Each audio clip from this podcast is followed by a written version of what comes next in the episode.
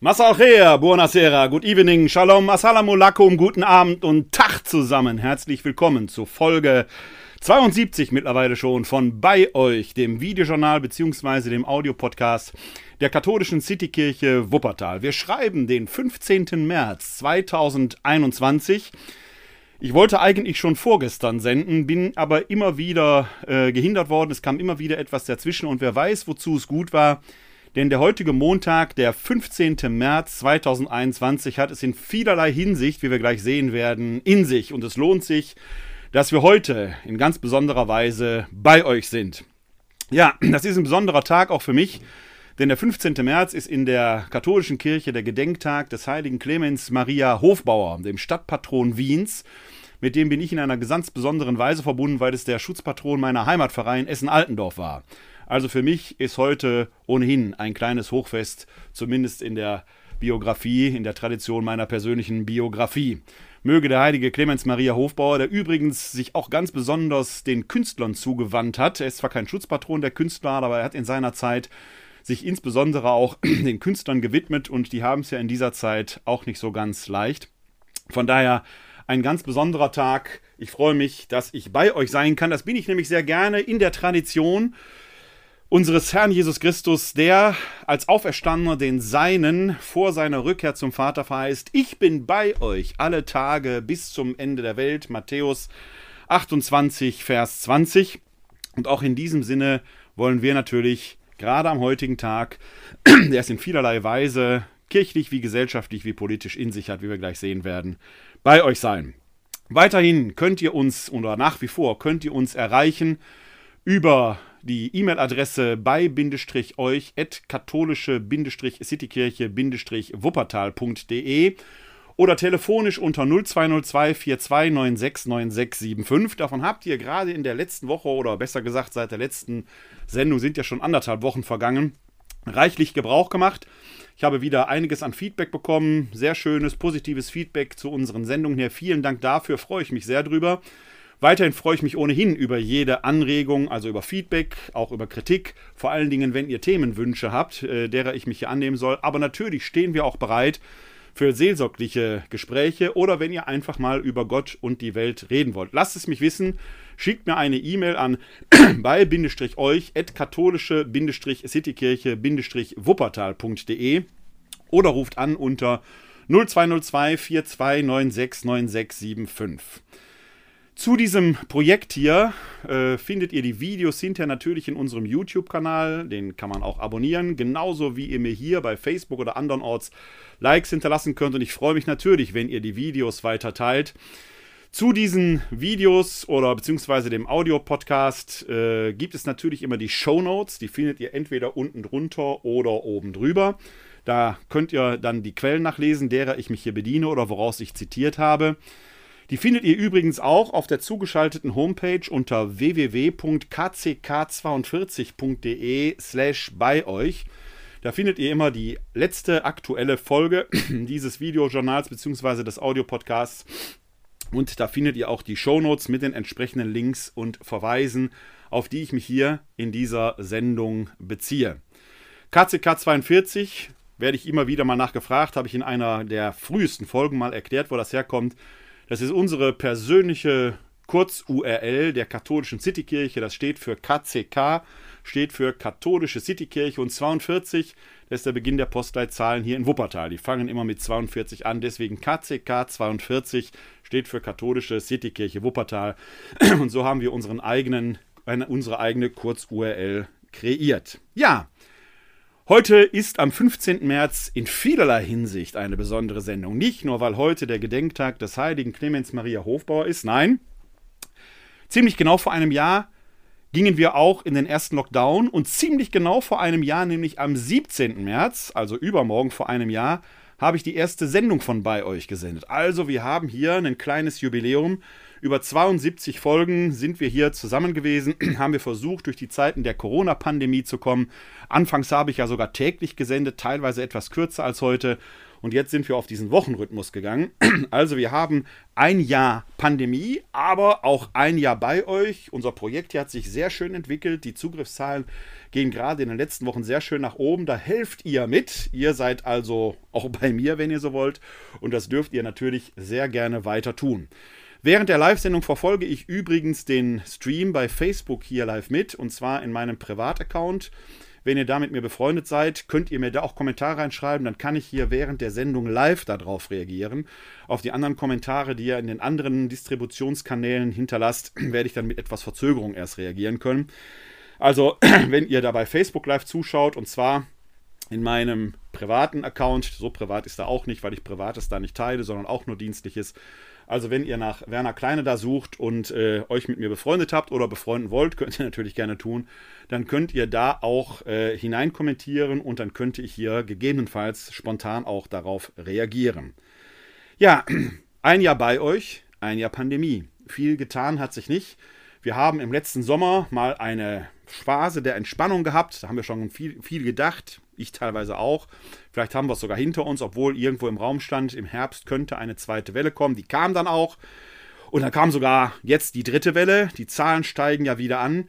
Ich frage mich ganz ehrlich, was haben sich unsere Politiker dabei gedacht vor anderthalb Wochen, da mit diesem Sieben-Stufen-Plan oder Fünf-Stufen-Plan, wie viel es auch immer sind, man weiß es schon gar nicht mehr genau, diesen Lockdown äh, aufzuheben und Lockerungen zu verkünden.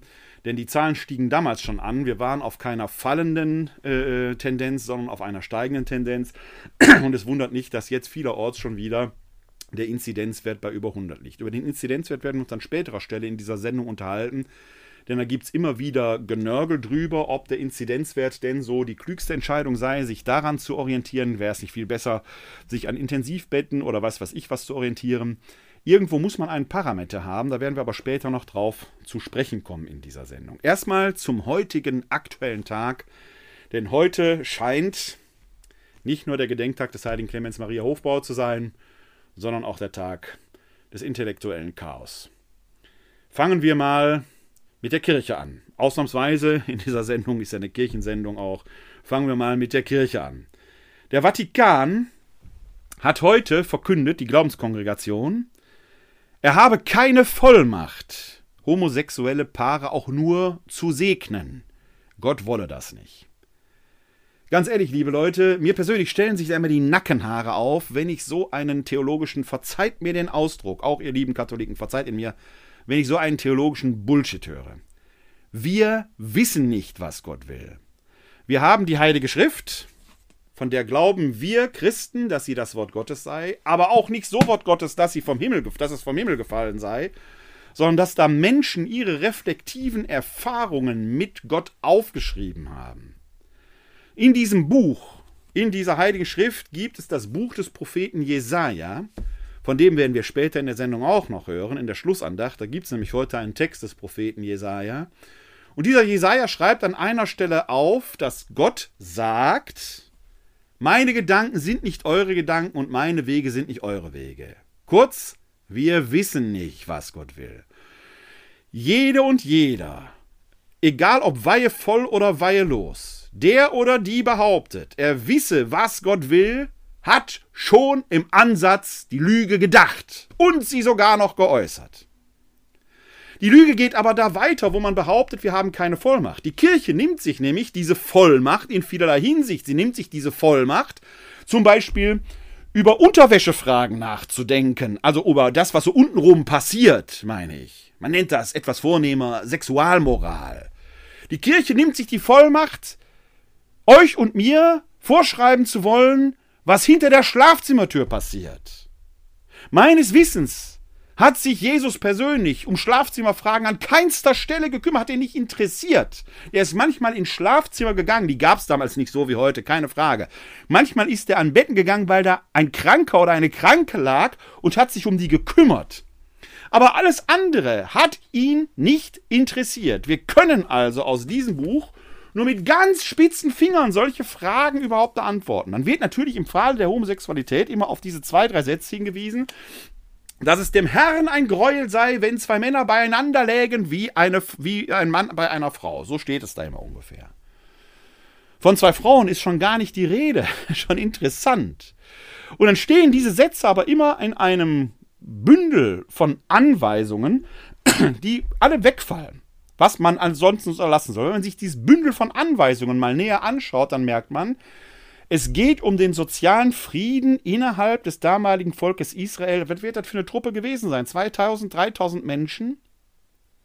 Es geht darum, dass dieses Volk bestehen bleibt. Also Vermehrung ist auch ein Aspekt. Das ist natürlich bei einer kleinen Volksgemeinschaft eine enorm, eine enorm wichtige Frage des eigenen Fortbestehens. Das alles muss man mitdenken. Ich kann die Sätze doch nicht aus dem Zusammenhang reißen. Die Kirche nimmt sich übrigens auch die Vollmacht, in anderen politischen Fragen hineinzuregieren. Ich zum Beispiel sage, bei vielen ethischen Fragen kann ich die Meinung der Lehre der katholischen Kirche sogar mittragen. Man muss nur wissen, dass die abgeleitet sind, erschlossen sind. Die Kirche nimmt sich also die Vollmacht, zu hochdiffizilen Fragen, die in, dem, in der Gesellschaft diskursiv eräußert werden, streitbar eräußert werden, wo es auch Gegenmeinungen gibt, die teilweise gut begründet sind, nimmt sich die Kirche die Vollmacht, Weisungen auszusprechen. Liebe Leute, wenn die Sache mit der Vollmacht so wichtig wäre, müsste die Kirche auch da schweigen, denn auch dazu finden wir in der Bibel höchst selten bis gar nichts. Aber ausgerechnet bei der Segnung homosexueller Paare wird behauptet, die Kirche habe keine Vollmacht, die Sünde zu segnen. Ist schon eine Wertung mit drin. Zäune. Zäune kann die Kirche segnen. Am Kölner Dom gibt es einen Zaun, der wurde von meinem Namensvetter nicht verwandt und nicht verschwägert. Dem Kölner Stadtdechanten Robert Kleine gesegnet. Zäune kann man segnen. Zäune kann man segnen. Die Liebe von Menschen nicht. Der Vatikan, die Glaubenskongregation, schreibt dazu in ihrem Paper, Link findet ihr in den Show Notes. Aus diesen Gründen, da werden jetzt ein paar Argumente vorgenannt, die müsste man jetzt mal genau wichten, aber mir geht es jetzt um was anderes. Aus diesen Gründen verfügt die Kirche weder über die Vollmacht, Verbindungen von Personen gleichen Geschlechts im oben gemeinten Sinn zu segnen, noch kann sie über diese Vollmacht verfügen. Und da sage ich, liebe Leute, und doch, ihr habt die Vollmacht. Ihr macht von dieser Vollmacht vielleicht keinen Gebrauch. Ihr habt vielleicht eure Gründe dafür, warum ihr euch damit schwer tut. Das könnte ich sogar, auch wenn ich die Gründe nicht nachvollziehen kann, aber akzeptieren. Aber behauptet bitte nicht, ihr hättet keine Vollmacht dazu und stimmt ihr dem Gott diese Frage in die Schuhe. Denn alles, was auf dieser Welt kreucht und fleucht und lebt, alles, was auf dieser Welt anwest, verdankt sich einem schöpferischen Akt Gottes. Habt ihr nicht gelesen, was in der Heiligen Schrift steht, dass der Apostel Paulus sagt, ihr seid längst tot für die Sünde? Ein glaubender Mensch, der daran glaubt, dass Jesus Christus wie ein Sünder am Kreuz starb und trotzdem von Gott gerettet wurde, weiß, dass er nicht mehr von Gott getrennt sein kann. Die Sünde ist, wie es Paulus im Römerbrief sagt, tot. Wir sind der Sünde gestorben. Und selbst wenn wenn Gott den Fluchtod überwindet, den Gottverlassenen trotzdem rettet, dann wird er gegen die Segnung von zwei Männern oder zwei Frauen nichts haben. Aber ich habe einen Tipp für euch, ihr, die ihr von diesem komischen Verdikt betroffen seid. Macht's doch wie die Eheleute. Bei einer Eheschließung spendet nämlich nicht der Priester, Diakon oder Bischof die Ehe. Das spendet die Frau dem Mann und der Mann der Frau. Und der Priester, Diakon oder Bischof steht nur dabei und guckt, ob ihr die richtigen Worte sagt. Die assistieren bei der Eheschließung. Deswegen habe ich einen Vorschlag an euch, ihr Männer und Frauen, die ihr Männer und Frauen liebt. Segnet euch gegenseitig im Angesicht Gottes. Ich weiß, Gott wird mit euch sein. Ein Chaostag. Wie kann man behaupten, man habe die Vollmacht nicht? Das ist eine feige Aussage, dem lieben Gott die eigene Unfähigkeit in die Schuhe zu schieben, denn ihr macht genau von dieser Vollmacht, die ihr angeblich nicht habt, an anderer Stelle reichlichst Gebrauch. Dann seid wenigstens so mutig und sagt, ihr traut euch nicht. Damit könnte ich leben, damit könnte ich mich auseinandersetzen. In der Politik haben wir heute, und zwar, wir haben jetzt 19.15 Uhr, kurz vor 16.30 Uhr hier in Wuppertal die nächste Katastrophe erlebt. Um 16.30 Uhr kam der Anruf vom Impfzentrum um am Freudenberg. Alle Impfungen mit AstraZeneca sind gestoppt und ausgesetzt. Alle Impfungen mit AstraZeneca sind gestoppt und ausgesetzt. Die oben am Impfzentrum waren, wurden unverrichteter Dinge nach Hause geschickt. Alle anderen Impfungen sind abgesagt.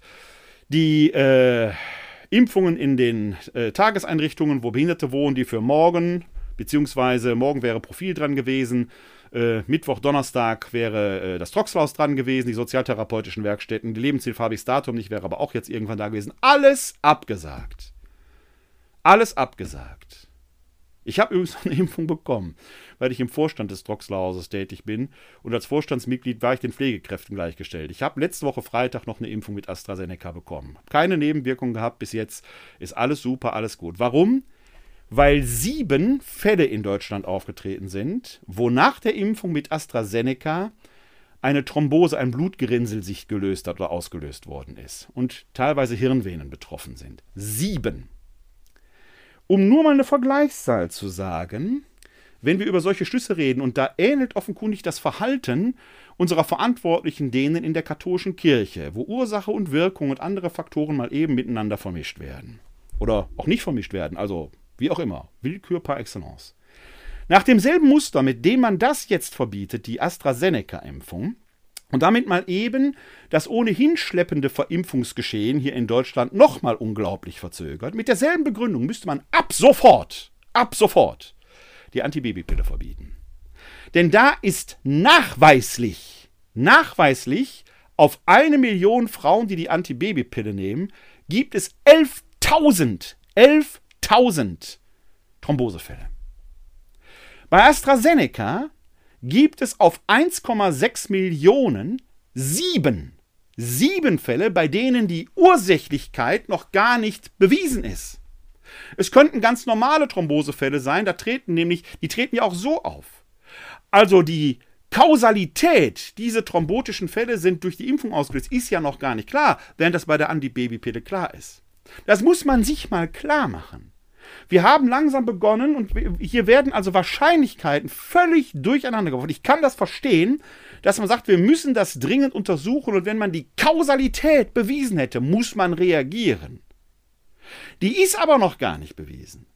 Stattdessen wird alles komplett über den Haufen geworfen bei einem Impfstoff, der sowieso schon nicht im besten Ruf stand, und zwar, wie ich persönlich finde, zu Unrecht, weil Testverfahren etwas suboptimal gelaufen sind. Wir haben es hier mit einem kommunikativen Desaster zu tun. Selbst wenn die Europäische Arzneimittelbehörde EMA am Donnerstag will sie tagen, selbst wenn die wieder grünes Licht geben würde, wenn sie nicht grünes Licht gibt, ist Panas am Schwenkmaß, wie mein Opa gesagt hätte, Licht geben würde, selbst wenn man nachweislich herausfindet, diese Blutgerinnselgeschichten sind nicht durch den Impfstoff ausgelöst worden, wird es mit diesem Impfstoff schwierig werden, weil jetzt schon, jetzt schon Impftermine, die mit AstraZeneca verimpft worden wären, nicht wahrgenommen worden wären. Weil die Leute alle irgendwie aufgrund von dem bisschen, was sie in Presse, Funk, Fernsehen, vor allen Dingen bei Twitter und Facebook lesen, irgendwie ihre persönlichen Schlüsse ziehen. Es ist ja schon erstaunlich.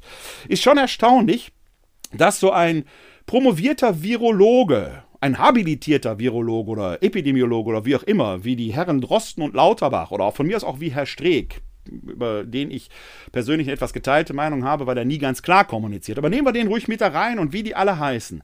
Die haben alleine für ihr Studium plus Promotion plus ähm, Approbation plus äh, Habilitation und so weiter locker mal 10 bis 15 Jahre ihres Lebens investiert, um dahin zu kommen, wo sie sind. Und zwar Fulltime. Fulltime. Und von Lauterbach und Drosten weiß ich mit Sicherheit, dass die auch jetzt noch tagtäglich ihre Studien lesen. Streeck wird es auch machen, aber von Drosten und, und äh, äh, Lauterbach weiß ich das, weil die damit ja auch immer draus zitieren.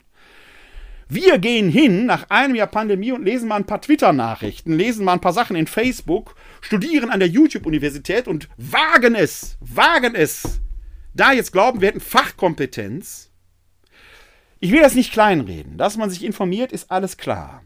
Aber es gehört zur Information, dass man auch den gesamten Globe wahrnimmt. Das können wir Normalsterblichen, zumindest da nicht, wo wir nicht die Fachleute sind. Ich, ich bin promovierter Neutestamentler. Ich bilde mir ein, dass ich da einen relativ guten Überblick drüber habe. Beim Alten Testament bin ich schon froh, dass ich einen Tilmacken Steiner, meinen Freund aus Jerusalem habe, den ich dann fragen kann. In Dogmatik, also der Fachdisziplin Theologie, meiner Disziplin, bin ich, habe ich ein Grundwissen, das aus dem Studium, aber da gibt es natürlich schon wieder andere Experten, ebenso in der Moraltheologie. Gehe ich über die Theologie hinaus, entferne ich mich natürlich immer weiter von meinem eigenen sicheren, fachkompetenten Ufer. Da kann man da kann man durch Autodidaktik viel erreichen. Ihr wisst, ich bin naturwissenschaftlich interessiert und lese mich da rein, muss mich da reinfriemeln. Aber ich werde doch einen Teufel tun, eine quantendynamische. Ich habe ein bisschen verstanden, worum es bei der Quantendynamik und so weiter geht. Aber ich werde doch einen Teufel tun, mit einem ausgewiesenen Quantenphysiker eine Fachdiskussion führen zu wollen. Geschweige denn, dessen Fachkompetenz in Frage zu stellen, bloß weil ich mal ein YouTube-Video von Harald Lesch geguckt habe. Das ist das Niveau, auf dem wir uns bewegen. Und dann tritt unser Gesundheitsminister Jens Spahn, ich habe die immer verteidigt und werde das weitestgehend auch tun, weil mittlerweile nervt mich einfach dieses Rumgeschwiemel selber auch an. Dann tritt er vors Mikrofon und dann kommen keine klaren Aussagen. Was mich doch jetzt interessiert ist, haben diese Menschen, die dieses Blutgrinsel haben, nicht nur die Impfung bekommen, sondern waren die möglicherweise anderweitig medikamentös unterwegs, haben die Vorerkrankungen gehabt und so weiter und so weiter. Welche Altersgruppe ist davon betroffen? Äh, was mich vor allen Dingen dann letzten Endes interessiert, gibt es Nachweise einer ursächlichen Kausal eines ursächlichen Kausalzusammenhangs mit dieser Impfung? Das muss man rausfinden, bevor man die große Welle macht. Denn das, das haben wir auch nach einem Jahr Pandemie gelernt. Ist nicht neu, aber wir haben es wieder mal gelernt die Wahrnehmung der Menschen ist selektiv. Wie also kann es kommen, dass wir jetzt die nächste Kommunikationskatastrophe haben, betreffs AstraZeneca? Wie kann es kommen, dass vor anderthalb Wochen eine Ministerpräsidentenkonferenz Lockerungen verheißt, ein paar Tage später groß verkündet wird, Malle, Mallorca ist kein Risikogebiet mehr und ich lese einen Tag später in der Zeitung, dass an den Flughäfen Sonderflüge bereitgestellt werden müssen, weil die Leute alle meinen, sie müssten nach Malle fliegen. Leute, ihr könnt da wieder hinfliegen, ihr müsst nicht. Die Zahlen gehen wieder nach oben.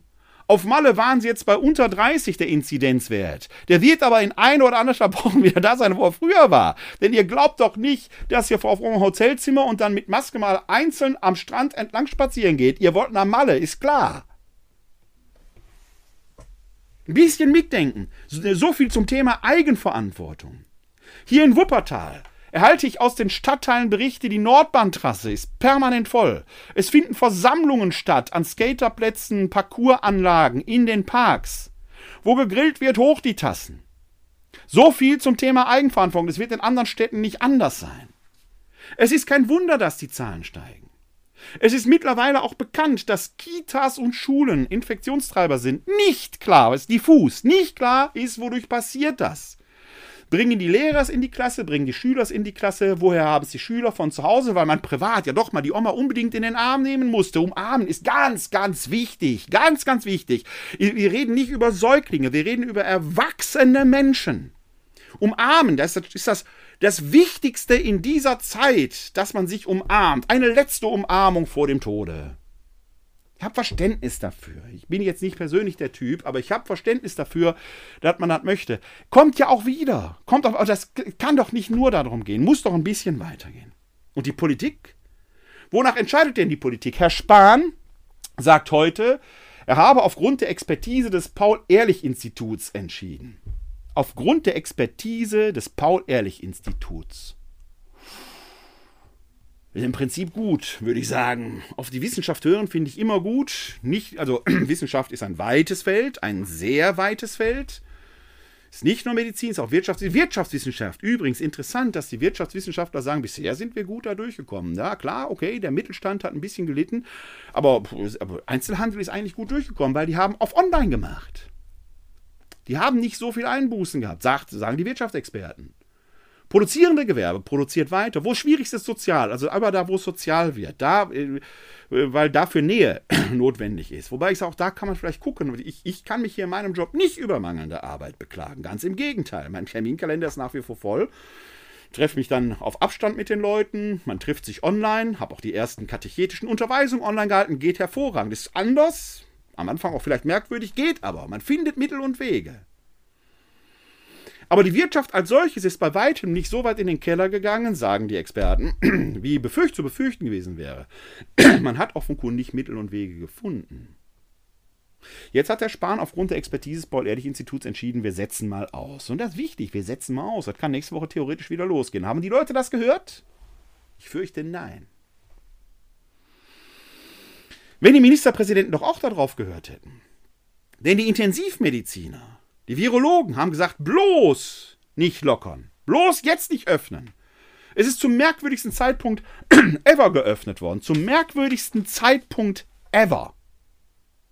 Und so kann man im Prinzip wieder nur mal auf den großen Propheten der Gegenwart, Karl Lauterbach, hören, der im Angesicht der heutigen Entscheidung des Impfstopps mit AstraZeneca im ZDF sagt, ich halte das für einen Fehler, denn es gibt keine neuen Daten, die den Stopp rechtfertigen. Eben. Wenn wir mit Wahrscheinlichkeiten rechnen, ist der Stopp nicht nur nicht zu rechtfertigen, sondern genauso wenig die lockeren, denn die Zahlen gehen wieder nach oben. Hier in Wuppertal liegen wir den zweiten Tag über 100. Morgen müsste theoretisch die Notbremse ziehen. Wupp, wieder alles dicht. Ist mit Ansage. Das Robert-Koch-Institut prophezeit, wenn nicht reagiert wird, werden wir zu Ostern bei über 300 liegen. Entschuldigung. Bei über 300. War das zu verantworten? Woran orientiert man sich eigentlich? An dem Eindruck, den man von Twitter-Nachrichten hat? Oder bei Facebook? An Umfrageanalysen? An der Wissenschaft? An dem, was man für die Wahrheit hält? Oder an der Stimmung, die man vor einer Wahl machen möchte? Katja Glober und Georg Maskolo haben dazu in der Zeit einen Einblick, ich nenne es mal einen Einblick in den Maschinenraum der Ministerpräsidentenkonferenz zusammen mit der Bundeskanzlerin gegeben. Das ist wirklich ein sehr, sehr lohnender Artikel, wo in einer Seitenbemerkung über die Hintergründe die beiden sich Gedanken machen, sie hätten sich lange überlegt, ob sie es überhaupt veröffentlichen könnten frei nach unserem ehemaligen Innenminister. Äh, es könnte die Leute verunsichern, wenn man das hört. Nein, man weiß nicht, ob man lachen oder weinen soll, was das abgeht. Einen Ausschnitt lese ich jetzt vor, aber ich empfehle diesen Artikel der gesamten, äh, der gesamten, äh, gesammelten Öffentlichkeit. In dem Artikel von Katja Glober und Georg Maskolo heißt es, im Feilschen um Zahlen, Wörter und Halbsätze manifestiert sich der fundamentale Gegensatz, der wohl nicht zu überwinden ist. Das Kanzleramt drängt darauf, dass sich endlich der Infekt dass sich alle endlich der Infektionsrealität anpassen, aber jedenfalls einige in den Ländern bestehen darauf, die Infektionsrealität dem ihrer Ansicht nach Machbaren anzugleichen. Das wiederum grenzt für das Kanzleramt an Leichtsinn. Im Beschluss heißt es am Ende, bei besonders extremen Infektionslagen sollten die umfassenden allgemeinen Maßnahmen nochmals erweitert werden. Angela Merkel bittet um fünf Minuten Pause. Sie möchte den Kopf durchlüften, ein paar Schritte gehen. Danach geht es weiter um Maßnahmen für Schulen. Auch Dreier verweist auf Berliner Inkonsequenz. In der Arbeitswelt werde auch nicht durchgängig auf Mindestabstand und Maske bestanden. Sie drückt damit ein inzwischen weit verbreitetes Gefühl aus, bei den, Schulen würden vom, bei den Schulen würden vom Bund von Merkel strengere Maßstäbe angelegt als in der Wirtschaft. Wenigstens für Gebiete mit einer Inzidenzzahl von über 200 besteht Merkel auf einem Mindestabstand zumindest in den höheren Schulklassen. Ist das Zusammensitzen in der Schule ein so hohes Gut, fragt sie, als ob ich gegen die Schule arbeite, weil ich einmal das Wort Mindestabstand aufbringe. Und droht am Ende damit, den Konflikt öffentlich zu machen, dann gebe ich in meiner Pressekonferenz meine Protokollerklärung ab. Dazu kommt es dann doch nicht, denn dies würde ja auch schwindende Überzeugungsmacht dokumentieren, Autoritätsverlust. Im Beschluss wird lediglich eine Formulierung über weitergehende Maßnahmen für die Unterrichtsgestaltung in den älteren Jahrgängen stehen. Zwei Wortmeldungen beschließen die Runde. Ich finde, dass wir im Augenblick in einer sehr, sehr großen Kalamität sind in Deutschland, fasst die Kanzlerin ihre Sicht zusammen.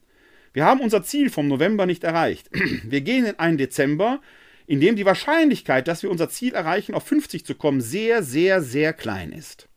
Wir wissen nicht, wie wir im Januar weitermachen.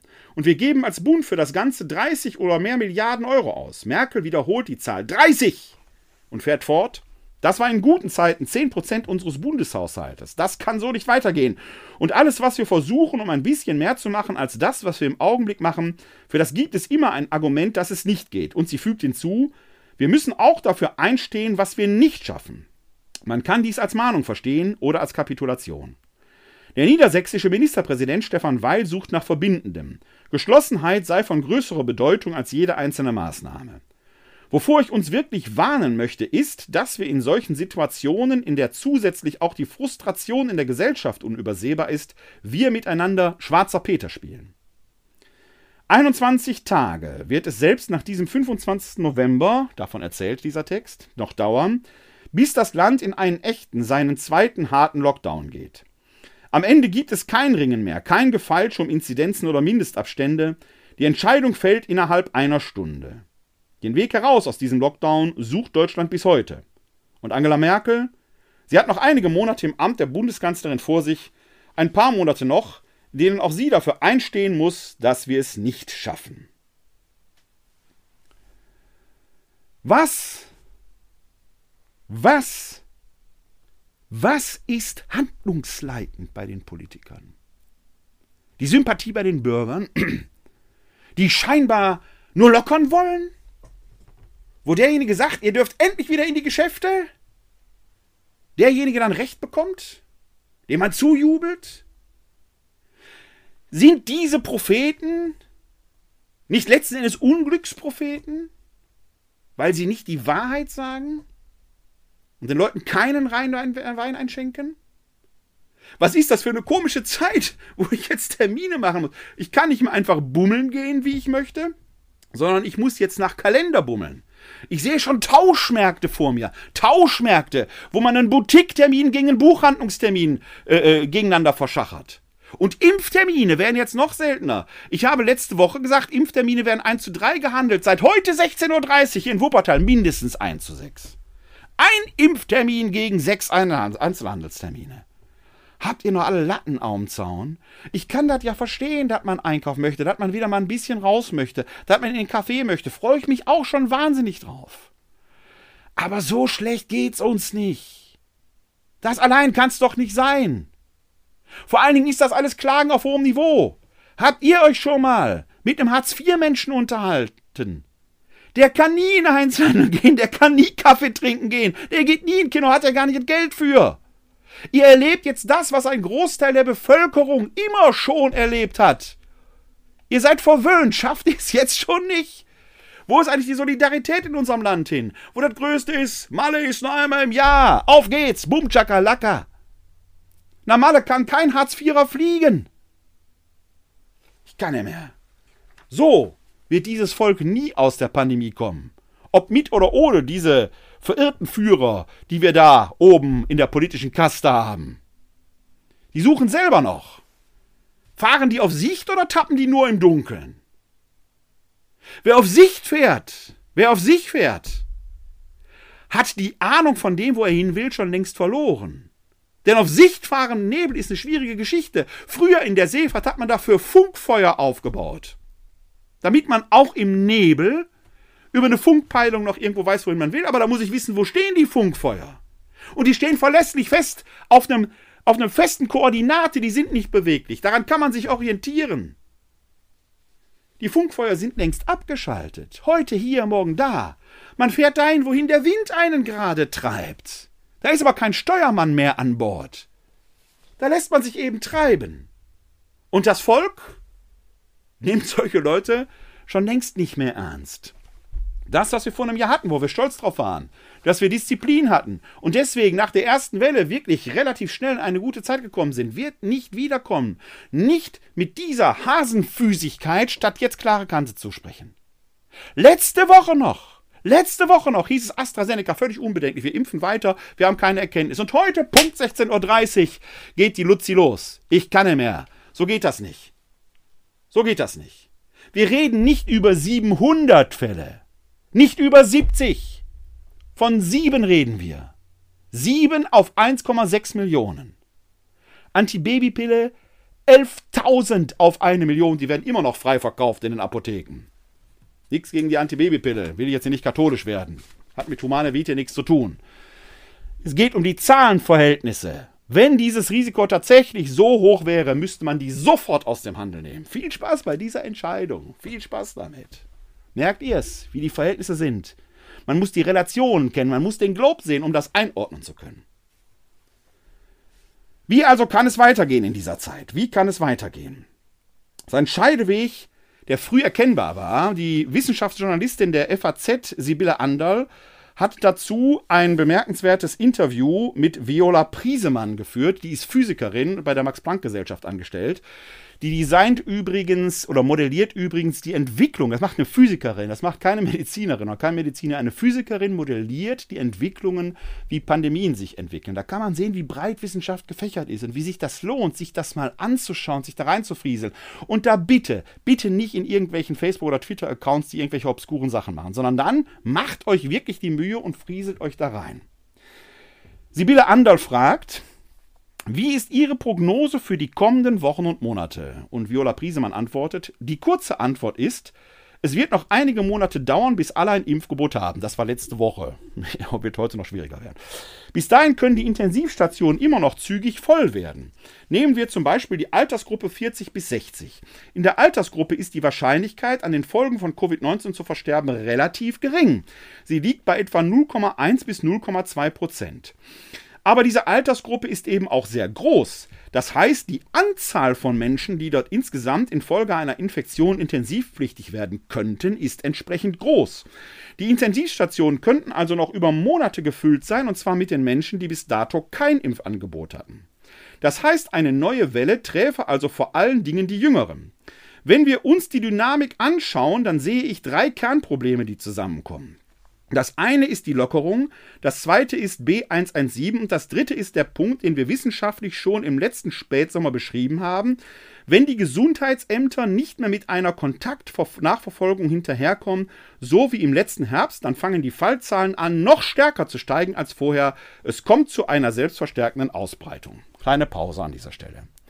Nur um das nochmal klar zu machen, wir reden jetzt nur von der Altersstufe, nur von der Altersstufe der, äh, wie hieß es, 40 bis 60-Jährigen bin ich voll drin. Ich werde in ein paar Tagen 55, bin ich voll drin. In dieser Altersstufe liegt die Sterblichkeitsquote bei 0,1 bis 0,2 Prozent. 0,1 bis 0,2 Prozent. Also Verhältnis 1 zu 1000. Einer von 1000 oder zwei von 1000, nehmen wir mal den besseren Fall, ein von 1000 stirbt. Ein von 1000. Blutgerinnsel bei AstraZeneca. 1 zu, sagen wir mal, 200.000. Merkt ihr den Unterschied?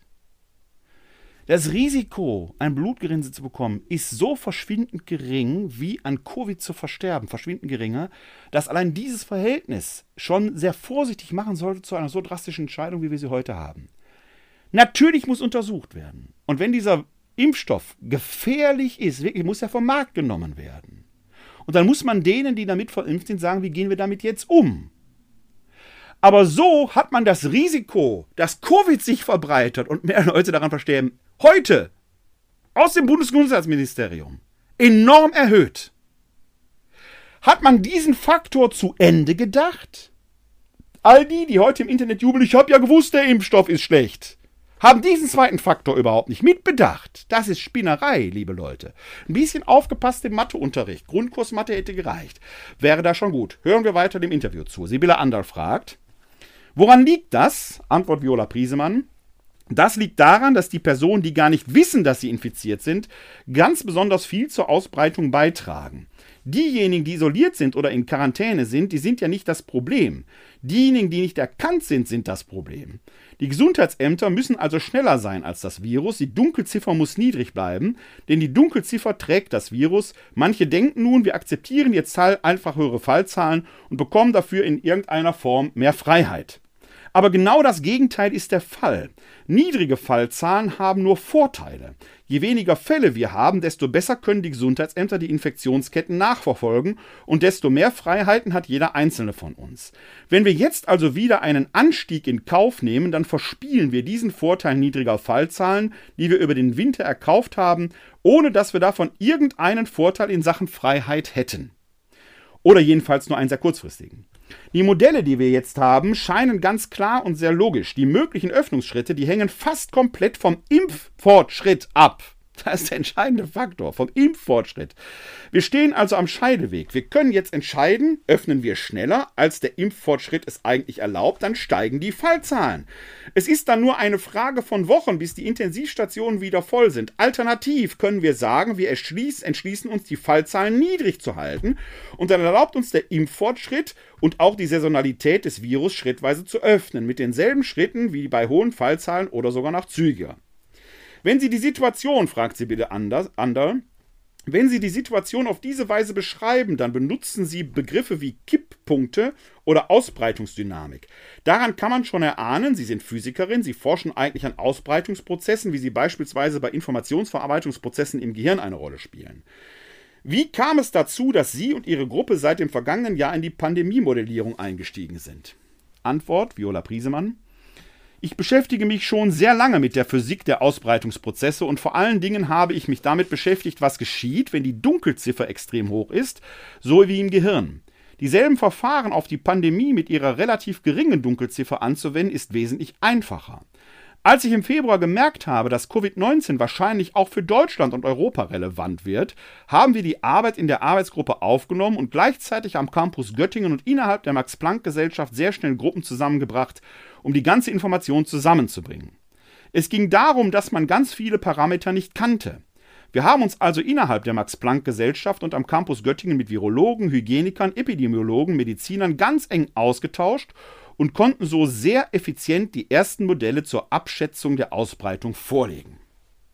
Also eine Physikerin, die sich mit der Informationsverarbeitung im Gehirn beschäftigt, beschäftigt sich jetzt mit der Verbreitung eines Virus und sagt dabei, das ist viel einfacher, weil die Dunkelziffer im Gehirn viel größer ist. Ja, den Eindruck habe ich heute auch. Die Dunkelziffer im Gehirn, die ist bei vielen sehr, sehr groß. Man kann das nicht alles so nachvollziehen. Wenn das, was Viola Priesemann hier sagt, stimmt, hätte mit dem heutigen Impfstoff mit AstraZeneca, und das sollte ja der Gamechanger sein, weil damit das Gros der Leute verimpft werden, sofort auch einhergehen müssen, weil wir alles auf Impfungen setzen und die viel gelobten Tests sind ja auch nicht da. Und einmal die Woche freitesten. Ich habe mich mit einem Apotheker hier in Sonnenborn unterhalten, das ist der Stadtteil, in dem ich hier wohne, also Nachbarstadtteil. Der sagt, ja, wird er machen, aber er muss dafür einen extra Raum haben. Kennt ihr Apotheken in euren Städten? Dann schreibt es mir mal in die Kommentare, wo die räumlichen Gegebenheiten für solche Tests da sind, dass man einen gesonderten Raum hat, den man auch isolieren kann, wenn ein Test positiv ist, oder wo die Außengelegenheiten so sind, dass man draußen Testzelte aufbauen könnte. Mir hier in Wuppertal fällt aus der Hand keine einzige Apotheke ein. Wo sollen die stattfinden? Hier in Wuppertal gibt es deshalb einige Clubs, wie zum Beispiel den Kitchen Club in Elberfeld, die haben sich zu so einem solchen Schnelltestzentrum weiterentwickelt. Hervorragend. Dann muss man es aber auch genau so machen. Man kann doch nicht sagen, könnt ihr jetzt in die nächste Apotheke gehen, da bilden sich die nächsten Schlangen. Wir haben eine deutsche Einheit bekommen, weil ein damaliger Bundeskanzler Helmut Kohl sehr schnell einen Zehn-Punkte-Plan vorgelegt hat. Da auch war, war viel Illusion dabei. Man hatte den Eindruck, die damals Verantwortlichen wissen, wohin sie gehen. Heute weiß man mittags nicht, ob noch gilt, was beim Kaffeetrinken im Fernsehen gesagt wird. So kann man kein Leben planen. Auch nicht in einer Pandemie, die von Überraschung sowieso groß ist. Und wenn, muss man die Konsistenzen zu Ende denken. Ein Impfstopp mit AstraZeneca bedeutet sofort auch, im Prinzip müssen wir alle wieder zu Hause bleiben, weil sonst die Zahlen sich noch weiterentwickeln werden, denn wir werden mindestens zwei Wochen verlieren. Und wenn AstraZeneca sich als Flop entpuppt, denken wir den Worst Case zu Ende. Würde das automatisch bedeuten, das Versprechen, wir haben im Sommer bis zum Sommer allen ein Impfangebot gemacht, ist nicht zu halten. Dann reden wir nicht nur über keine Osterurlaube, und ich bin verwundert, wie viele Kirchenleute da in Urlaub fahren. Trotzdem. Ja, so ist das mit der Vorbildteil. Ja, ist klar. Dann reden wir auch über Absage von Sommerurlauben, von Herbst und so weiter und so weiter. Und Malle. Malle wird im Mai gucken, wie es die zweite große Welle äh, bewältigt hat. Schwierig, schwierig. Welche Quellen werden also herangezogen? Die von Wissenschaften alleine scheint es nicht zu sein. Ist das möglicherweise ein Punktespiel, was die Ministerpräsidenten da spielen? Wer sammelt die meisten Candy Crush, also Virus Crush Punkte? Heißt dieses Spiel der Virus Crash, was da gespielt wird? Wer sammelt hier die meisten Punkte in der Öffentlichkeit? In der Beliebtheitsskala? Dazu hat Thomas Fricke einen bemerkenswerten Kommentar im Spiegel veröffentlicht über das fatale Märchen von der Öffnungsmehrheit. Thomas Fricke schreibt da, wenn jetzt kein Wunder mehr passiert, wird es wieder mehr, wird es wieder werden, wie es war, mit täglichen Meldungen über steigende Infektionen und Corona-Tote, nur diesmal viel stärker unter Jüngeren, dazu neue Shutdowns und Beschränkungen, so wie es Virologen und Epidemiologen seit Wochen erahnt haben. Was für ein Drama! Und die Frage schwingt dröhnend mit, warum um alles in der Welt haben Kanzlerin, Landeschefs und Landeschefinnen dann trotzdem beschlossen, den Shutdown gerade jetzt zu lockern? Weil sie mit Notbremsen versorgt, vorgesorgt haben, dass es ohnehin nicht zu den Lockerungen kommt, mag sein. Nur warum dann überhaupt? Eine handelsübliche Antwort ist, der Druck war einfach zu hoch. Druck kann ich nicht so schön aussprechen. Kennt ihr noch Olli Kahn? Der konnte nach schwierigen Spielen immer vom Druck sprechen. Ich kann das gar nicht so sagen. Also Olli Kahn ist ein Meister des Aussprechens im Worte Druck. Ich kann das gar nicht so sagen. Also nochmal Thomas Fricke. Der Druck war einfach zu hoch. Die Menschen waren einfach nicht mehr bereit mitzumachen und die Wirtschaft steht schlicht vor dem Abgrund. So oder so ähnlich tönte es in der Tat ja seit Tagen und Wochen. Und wer will widersprechen, wenn Volk und Wirtschaft nun mal Lockerungen wollen und nicht mehr können? Gut, dann lockern wir halt. Die tragische ist, dass beides gar nicht so sicher ist. Weder, dass die Mehrheit es nicht mehr aushält, noch, dass die versammelte Wirtschaft am Abgrund steht. Gut möglich, dass der Beschluss zu öffnen sogar Folge einer medialen Fehlwahrnehmung war dann könnte die sehr grundsätzliche Frage bald sein, wie derlei Desaster in einer für sozialmediale Verirrungen derart anfälligen Zeiten zu verhindern sind. Was wir gerade erleben, ist das, was passiert, wenn Politiker beeindruckt davon sind, wie Lobbys dauerdröhnen, dass es für den Mittelstand schon fünf nach zwölf sei, wie die Funktionäre der jungen Unternehmer kürzlich in beeindruckender Intelligenz befanden. Die Corona-Krise für täglich die, Corona-Krise für die Wirtschaft verheerend wirke, FDP-Chef Christian Lindner, und der Shutdown angeblich täglich eine Milliarde kostet, TV-Schwiegerchefsvollwirk Mark, Markus Lanz. Absurd! Natürlich spielen sich in Gastgewerbe, Einzelhandel und Kultur Dramen ab. Und es wäre viel mehr Geld und Kreativität nötig, um die kritische Zeit dort zu überbrücken. Allerdings machen diese Branchen für die Wirtschaft oder den Mittelstand in Deutschland lediglich einen kleinen Teil aus. Es ist ja gerade das Phänomen des zweiten Shutdowns, dass die Wirtschaft ansonsten weiter wächst, nicht schrumpft, die Industrie mehr Aufträge bekommt als vor der Pandemie und es im Februar alles in allem auch mehr Erwerbstätige in Deutschland gibt als vor Beginn des zweiten Shutdowns im November. Das ist alles aber weder fünf nach noch vor zwölf und alles andere als das Ende für die Wirtschaft. Da hat jemand entweder keine Ahnung oder ungute Absichten. Als noch fataler könnte sich der Fehlbefund erweisen, dass das Volk angeblich nicht mehr will und Öffnungen drängt, auf Öffnungen drängt. Wie der Münchner Kommunikationswissenschaftler Carsten Reinemann in einer bisher unveröffentlichten Studie herausfand, scheinen kurz vor der Lockerungsentscheidung in Wirklichkeit nur rund 30 Prozent der Leute im Land der Meinung gewesen zu sein, die Beschränkungen seien zu stark, was sich in etwa mit dem deckt, was auch Umfrageinstitute wie Infratest ermittelten. Alle anderen Zahlen, die zeitweise kursierten, erweisen sich bei näherem Hinsehen eher als schräg interpretierte Daten. Was Reinemann zudem herausfand, hat es in sich. Demnach klafft eine irre Lücke zwischen dem, was die Menschen einerseits als ihre eigene Meinung angaben und sie andererseits denken, dass die Mehrheit im Land meint. Das mag bei denen auf den ersten Blick nicht verwundern, die unbedingt Lockerungen wollten. Der Mensch tendiert ja gelegentlich dazu, sich selbst und seine Umfeld als Mehrheit zu sehen. Die meinten im Schnitt, dass im Land sicher 66 Prozent der Menschen ihrer Meinung seien. Krasse Überschätzung der eigenen Mehrheitsfähigkeit. Aber der Volksöffnungswille wurde selbst von denen stark überschätzt, die selbst gar keine Öffnung wollten. Sie schätzen, dass fast die Hälfte ihrer Mitmenschen dafür sind, viel mehr als es mit 32 Prozent in Wirklichkeit waren. Nimmt man alle zusammen, liegt der gefühlte Volkswille bei knapp über die Hälfte pro Lockerung. Auch falsch. Anders gesagt, Gefühlt war eine Mehrheit im Land für die Lockerung ein Phantom. Tatsächlich war es kaum ein Drittel Minderheit. Und das Drama ist, dass sich Kanzlerinnen wie Ministerpräsidenten ganz offenbar von diesem Phantom haben beeindrucken lassen. Phantom plus Lobbyverband plus Lanz und Lindner. Schon kann ungemacht drohen.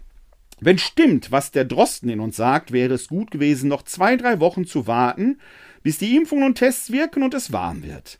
Das hätte weder die Wirtschaft abrupt in den Abgrund gefördert, noch für mehrheitlich betriebene Volksaufstände gesorgt. dann war es nicht gut, sich stattdessen von gefühlten Meinungslagen und Lobbygetöse beeindrucken zu lassen und bald den nächsten Turn zu riskieren. Und über allem, über allem schwebt die Diskussion über den Inzidenzwert. Ja, liebe Leute, der Inzidenzwert, was ist der? Man muss, ich sprach vorhin, wenn man auf Sicht fährt und sich in einer diffusen, höchst nebulösen Lage befindet, in unsicheren Gewässern, wo man die Riffs und Klippen unter der Wasseroberfläche nicht kennt, wenn man in neues Land sich tastend vorwagt und man nicht im Dunkeln tappen, äh, nicht im Dunklen tappen will, dann muss man irgendwo die Orientierungspunkte aufmachen. Man muss eine Strategie haben. Die kann man diskutieren. Aber welche soll man nehmen? Die Strategie, die bisher galt, war der Inzidenzwert. Da sagen jetzt schon manche, ja, warum denn nicht die Intensivbetten? Da sind so viele Intensivbetten frei. Soll man nicht gucken, wenn die Intensivbetten voll sind? Wäre das nicht viel besser? Ja, könnte man machen. Das Problem ist nur, wenn man diesen Wert als handlungsleitend nähme, dann wird es schon schnell zu spät sein. Denn wenn die Intensivbetten voll sind, wenn die Intensivbetten voll sind, dann sind die nicht mehr frei. Dann ist das Kind schon längst im Brunnen. Das ist das Problem dabei. Wenn man sagt, wir reagieren erst auf Sterbefälle, dann sind die Leute schon gestorben. Ich brauche also ein Frühwarnsystem. Ich kann natürlich sagen, wenn ich mit dem Schiff in unsicheres Gewässer fahre, ich reagiere mal, wenn es unter dem Kiel knirscht. Aber dann bin ich schon aufgesetzt, dann bin ich schon aufs, Clip, aufs Riff gefahren, habe vielleicht schon Leck geschlagen. Bei der Titanic war das so. Eisberg voraus! Ach, der ist noch weit weg. Lass mal erst zusammenstoßen.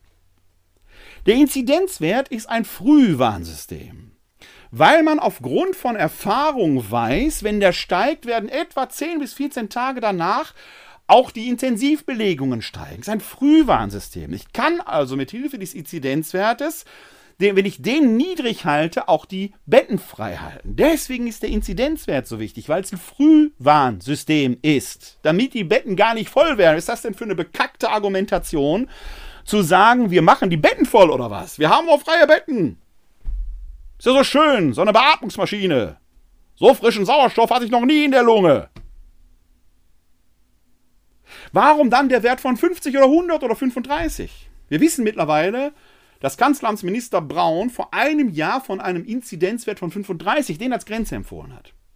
Den hat man damals, man hat den dann schon auf 50 belassen, weil das, das ist immer die Lesart, dass der Wert sei, bei dem man noch in den Gesundheitsämtern das Containment Management, also die Nachverfolgbarkeit, gewährleisten kann. Jetzt kann man sagen, aber auch da hat sich ja einiges getan. Und die Jugend ist ja oben nicht so betroffen. Da haben wir vorhin gehört, so einfach ist das nicht. Denn da müssten wir immer in Prozent, mit welchen Werten agieren wir da? Also ihr merkt, Mathematik ist nicht so ganz unwichtig. Reagieren wir mit Prozentzahlen, oder mit absoluten Zahlen.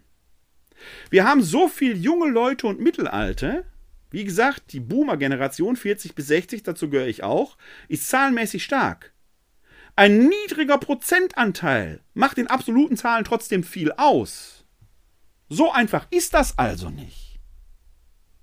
Wenn unsere Gesundheitsämter mittlerweile völlig durchdigitalisiert werden, wenn wir eine funktionierende Corona-App hätten, bei der nicht der Datenschutz das oberste Ziel ist. Ihr gebt eure Daten bei Facebook, bei Twitter überall gerne ab, aber bei der Corona-Warn-App war es ein Riesenproblem. Wenn alle die verpflichtend auf ihrem Handy hätten, oh Gott, oh Gott, oh Gott, oh Gott, der Staat will mir aufs Handy greifen. So ist aber in Südkorea und andernorts. Dann könnten wir den Inzidenzwert und die entsprechenden Zahlen ganz anders werden. Dann können wir vielleicht von 100 sprechen. Haben wir aber nicht. Also brauchen doch die, die im Dunkeln tappen, um wenigstens annähernd auf Sicht fahren zu können, Erfahrungswerten. Da ist der Inzidenzwert ein Frühwarnwert, weil man weiß, etwa mit einer zeitlichen Verzögerung werden auch Intensivbettenbelegungen steigen, werden auch Sterbezahlen wieder steigen. Weiß man doch alles. Und wir haben unsere Gesundheitsämter, die technischen Ausstattungen noch lange nicht so, dass man die Werte da anpassen könnte. Das ist ein feuchter Traum, den viele haben. Die Eigenverantwortung der Menschen, die kann man jeden Tag sehen. Kaum wird von Lockerung gesprochen, scheinen die Leute das eine Verpflichtung zu spüren, nach draußen zu gehen. Also wenn es eine Verpflichtung gäbe, sofort in den Einzelhandel zu rennen, sofort das nächste Flugzeug zu buchen und so weiter und so weiter. Das ist das Problem. Wir könnten agieren, wenn wir impfen, impfen, impfen würden.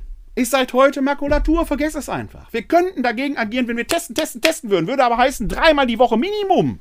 Nicht einmal die Woche, wo noch gar nicht geklärt ist, wo das überhaupt stattfinden soll. Haben wir alles nicht. Haben wir nicht. Also müssen wir doch zu Hause bleiben. Man muss sich immer wieder in Erinnerung rufen.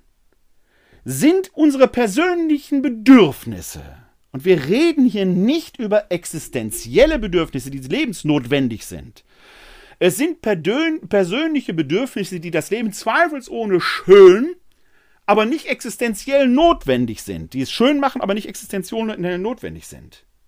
Die Corona-Toten hingegen, und dazu lege ich euch auch einen Link in die Shownotes, da hat die Zeit nämlich mal einige Interviews geführt. Die Corona-Toten reißen Lücken, aber Corona-Tote haben keine Bedürfnisse mehr. Für die Hinterbliebenen gibt es Lücken. Und die haben jetzt anderes zu tun, als ihren Kaffee zu trinken in einem Café? Wo stehen wir als Gesellschaft? Sind wir nur ein Haufen spinnerter, egomanischer Individualisten geworden? Oder wollen wir versuchen, gemeinsam durch diese Pandemie zu kommen? Und gemeinsam heißt eigentlich sogar international.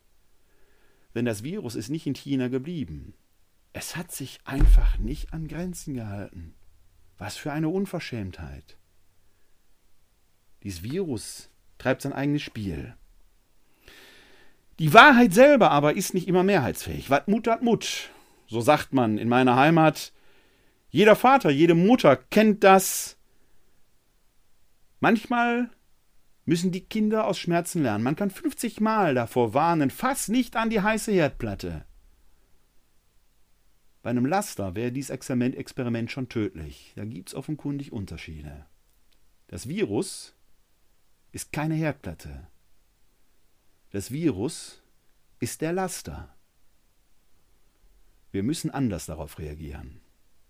Auf Sicht fahren mag im Nebel okay sein, aber da brauchen wir Orientierungspunkte. Mein Verdacht ist, seit heute viel stärker als vorher, die tappen alle im Dunkeln. Wir sollten ihnen Taschenlampen geben, damit sie den Weg wiederfinden. Welche Geschichte werden wir unseren Enkeln und Kindern einst erzählen von dieser Zeit? Werden es Heldengeschichten sein oder die Geschichten von Versagern?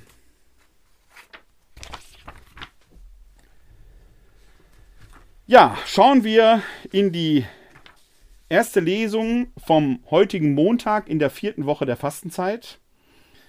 Da wird nämlich auch in schwieriger Zeit ein Leuchtturm errichtet hören wir, was der Prophet Jesaja uns zu sagen hat, im 65. Kapitel die Verse 17 bis 21. Lesung aus dem Buch des Propheten Jesaja. So spricht der Herr: Seht, ich erschaffe einen neuen Himmel und eine neue Erde. Man wird nicht mehr an das frühere denken, es kommt niemand mehr in den Sinn. Nein, Ihr sollt euch ohne Ende freuen und jubeln über das, was ich erschaffe, denn ich mache aus Jerusalem Jubel und aus seinen Einwohnern Freude.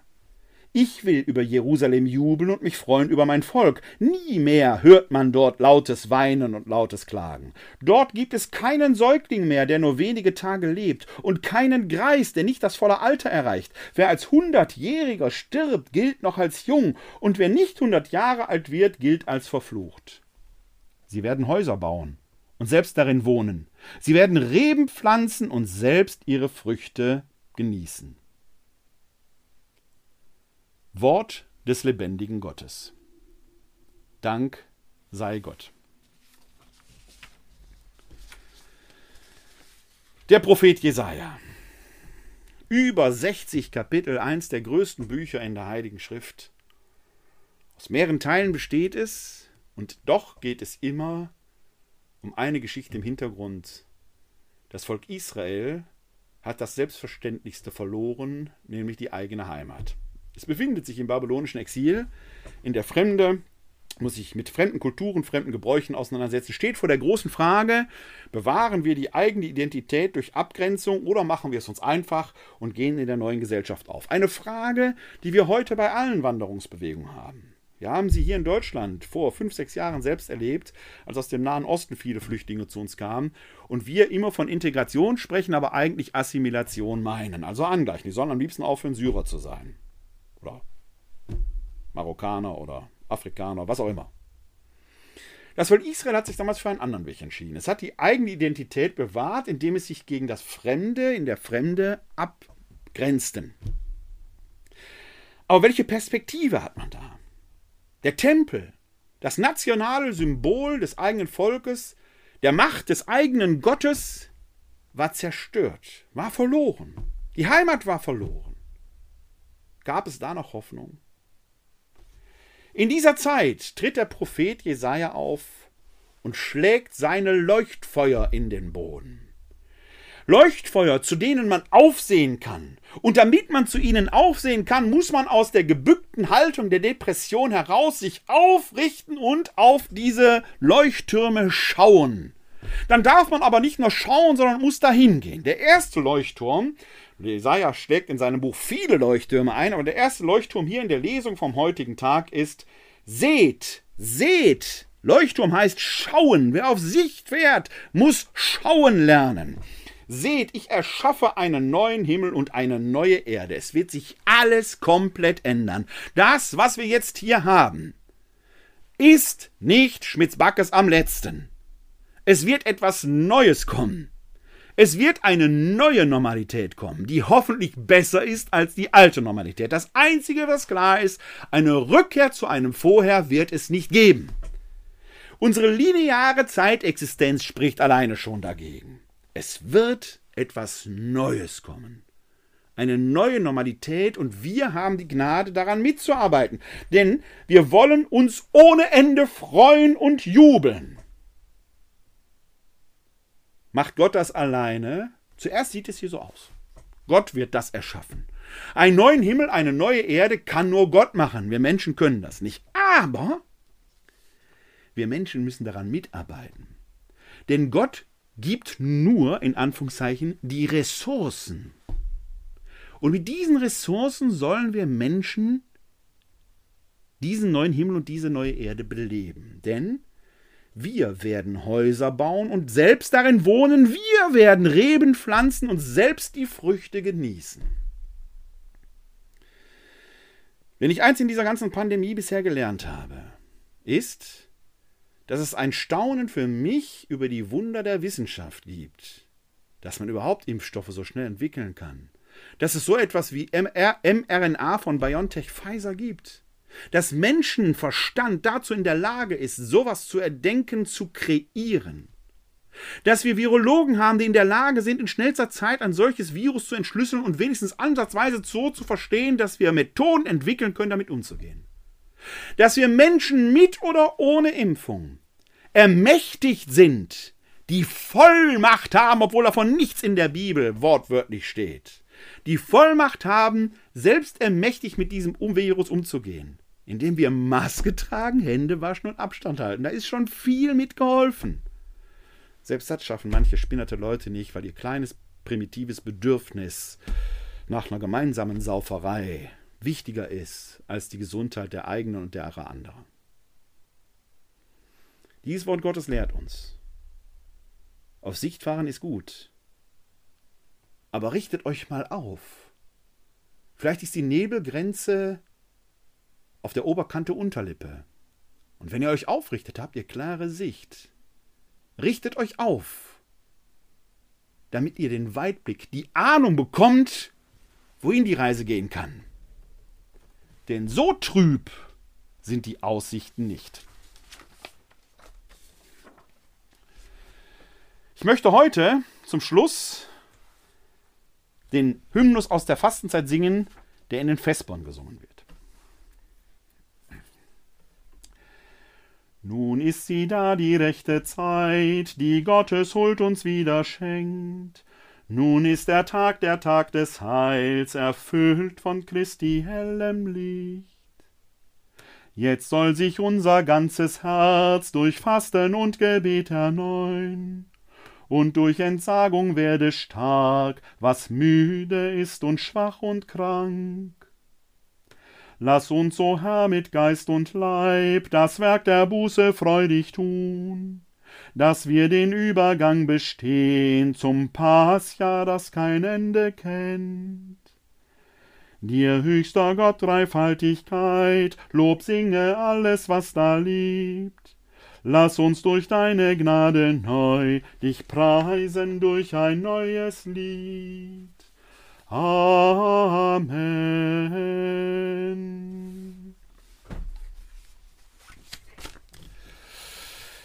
Ja, das war die Jubiläumssendung zu einem Jahr bei euch, die 72. Bernd Huppertsberg hat freilich, äh, äh, nicht freilich, ähm, viel kommentiert während dieser Folge. Zum Schluss, äh, wenn ich eine Stunde nichts abschalte, ist dies ein ganz großes Kompliment. Vielen Dank für dieses Kompliment, Bernd Tupertsberg. Freut mich wirklich sehr, äh, das von Ihnen zu hören. Äh, ansonsten freue ich mich sehr auch weiterhin über Likes oder wenn ihr das teilt. Und wenn ihr Fragen habt, nutzt einfach die Kontaktmöglichkeiten äh, in Verbindung zu treten bei euch at katholische Citykirche Wuppertal.de beziehungsweise 0202 42969675. Da könnt ihr mir auch das Feedback für eine Sendung schicken, äh, Anregungen für Themenwünsche und so weiter. Nutzt das gerne reichlich. Ein paar Ansagen noch für das, was in der nächsten Zeit passiert. Übermorgen, am 17. März, wird es die nächste Ausgabe der Glaubensinformation geben, in den Pandemiezeiten nach wie vor auch als Webinar, wobei ich mich schon entschlossen habe, selbst wenn die Glaubensinformation wieder als Präsenzveranstaltung im katholischen Stadthaus finden kann, werde ich das als Hybridveranstaltung wahrscheinlich weiterfahren das Webinar quasi da parallel laufen lassen, sodass man da auch online teilnehmen und mitdiskutieren kann. Noch sind wir aber rein auf der Webinarebene oder hier live bei Facebook. Es wird um die Markus-Passion gehen wird zumindest in der römisch-katholischen Leseordnung am Palmsonntag gelesen. Und die Passionserzählung nach Markus, die werden wir uns übermorgen näher anschauen. Wenn ihr Spaß an sowas habt, schaltet euch gerne dazu. Entweder live ins Webinar unter www.kck42.de slash Webinar. Am 17.03. um 19 Uhr geht's los. Zeichne ich aber auch auf, könnt ihr später auch als Video anschauen. Dann, ganz wichtig, Chaoswoche. Am 18.03. wird endlich, endlich das Gutachten über den Missbrauch von Klerikern hier im Erzbistum Köln veröffentlicht von der Kanzlei Gerke. Das wird live gestreamt. Ich habe die Uhrzeit jetzt leider nicht im Kopf. Ich meine, irgendwas im Kopf zu haben von 10 Uhr oder 12 Uhr. Äh, schaut nochmal äh, danach. Wenn ich dran denke, versuche ich den Termin auch in die Shownote zu setzen. Ihr könnt, wenn ihr wollt, diese Pressekonferenz, ich halte die für eine der wichtigsten Ereignisse in dieser Woche, zumindest aus Sicht der katholischen Kirche. Ihr könnt diese Pressekonferenz live verfolgen unter www.erzbistum-köln.de, Köln mit OE, oder beim Domradio www.domradio.de. Am 28.03. wird dann der Erzbischof von Köln die ersten Konsequenzen aus diesem Gutachten ziehen. Auch das wird in Form einer PK geschehen. Da ist, ob die auch live gestreamt wird, habe ich noch nicht herausgefunden. Wenn, werde ich es euch in irgendeiner Weise wissen lassen. Vielleicht sehen wir uns auch vorher bei der nächsten Folge von bei euch dann hier. Jetzt erstmal das Gutachten am 18.03. Livestream im Internet findet ihr alles in den Shownotes. Dann ein bisschen weiter geschaut. Üblicherweise hätten wir am dritten Fastenwochenende, also letzte Woche, den äh, Fahrradkreuzweg über die Nordbahntrasse hier gefahren mit abschließender Andacht in St. Ludger, der Fahrradkirche St. Ludger hier am äh, westlichen Ende der Nordbahntrasse in Vohwinkel. Das konnten wir wegen der Corona-Pandemie in diesem Jahr leider nicht machen. Es wird trotzdem eine Kreuzwegandacht für Fahrradfahrer geben und zwar am 27. März um 15 Uhr an der Fahrradkirche St. Ludger, Ludgerweg in Vorwinkel bei der Madonna del Gisalo. Also, wenn ihr hier in Wuppertal oder Umgebung wohnt, kommt gerne mit eurem Fahrrad am 27. März um 15 Uhr Kreuzwegandacht in St. Ludger. Und Ostern naht, damit aber auch das Trinum Paschale. Wir begehen ja hier von Seiten der katholischen Citykirche schon seit vielen Jahren den Karfreitag mit einer besonderen Liturgie, die aus dem Mittelalter stammt, die wir aber modern interpretieren, nämlich der sogenannten Trauermette. Die feiern wir auch in diesem Jahr. Letztes Jahr haben wir sie live gestreamt ins Internet. Da war ja gerade dieser Lockdown. Dieses Jahr wollen wir wieder versuchen, wir werden sie auch wahrscheinlich streamen, aber in jedem Fall als Präsenzveranstaltung und zwar am Karfreitag, dem 2. April 20.30 Uhr. Wenn ihr live teilnehmen wollt, müsst ihr euch aber ein Ticket klicken. Das könnt ihr euch klicken unter www.kck42.de Trauermette. Da könnt ihr euch live ein Ticket für die Trauermette besorgen und seid so mit dabei. Es gibt insgesamt 90 Plätze, die wir zu vergeben haben. Wenn ihr dabei sein wollt, klickt euch schnell ein Ticket. Die nächste Sendung hier von bei euch wird es dann voraussichtlich am 20. März geben, also nächste Woche Samstag. Ich plane das jedenfalls. Ihr merkt aber, manchmal muss ich da ein bisschen hin und her schieben. Geplant ist aktuell der 20. März. Bis dahin möge Gott euch alle segnen und behüten. Der Herr segne uns, er bewahre uns vor Unheil und führe uns zum ewigen Leben. Amen. Das gewähre uns der dreieine Gott, der Vater, der Sohn und der Heilige Geist. Amen. Hosanna, Jeshua. Hilf doch, Gott hilft. Heute ist nicht alle Tage, ich komm wieder, keine Frage. Bis dahin, lebt lang und in Frieden. Live long and prosper. Bleibt oder werdet gesund und hilft anderen gesund zu bleiben oder zu werden euch allen da draußen ein herzliches Glück auf.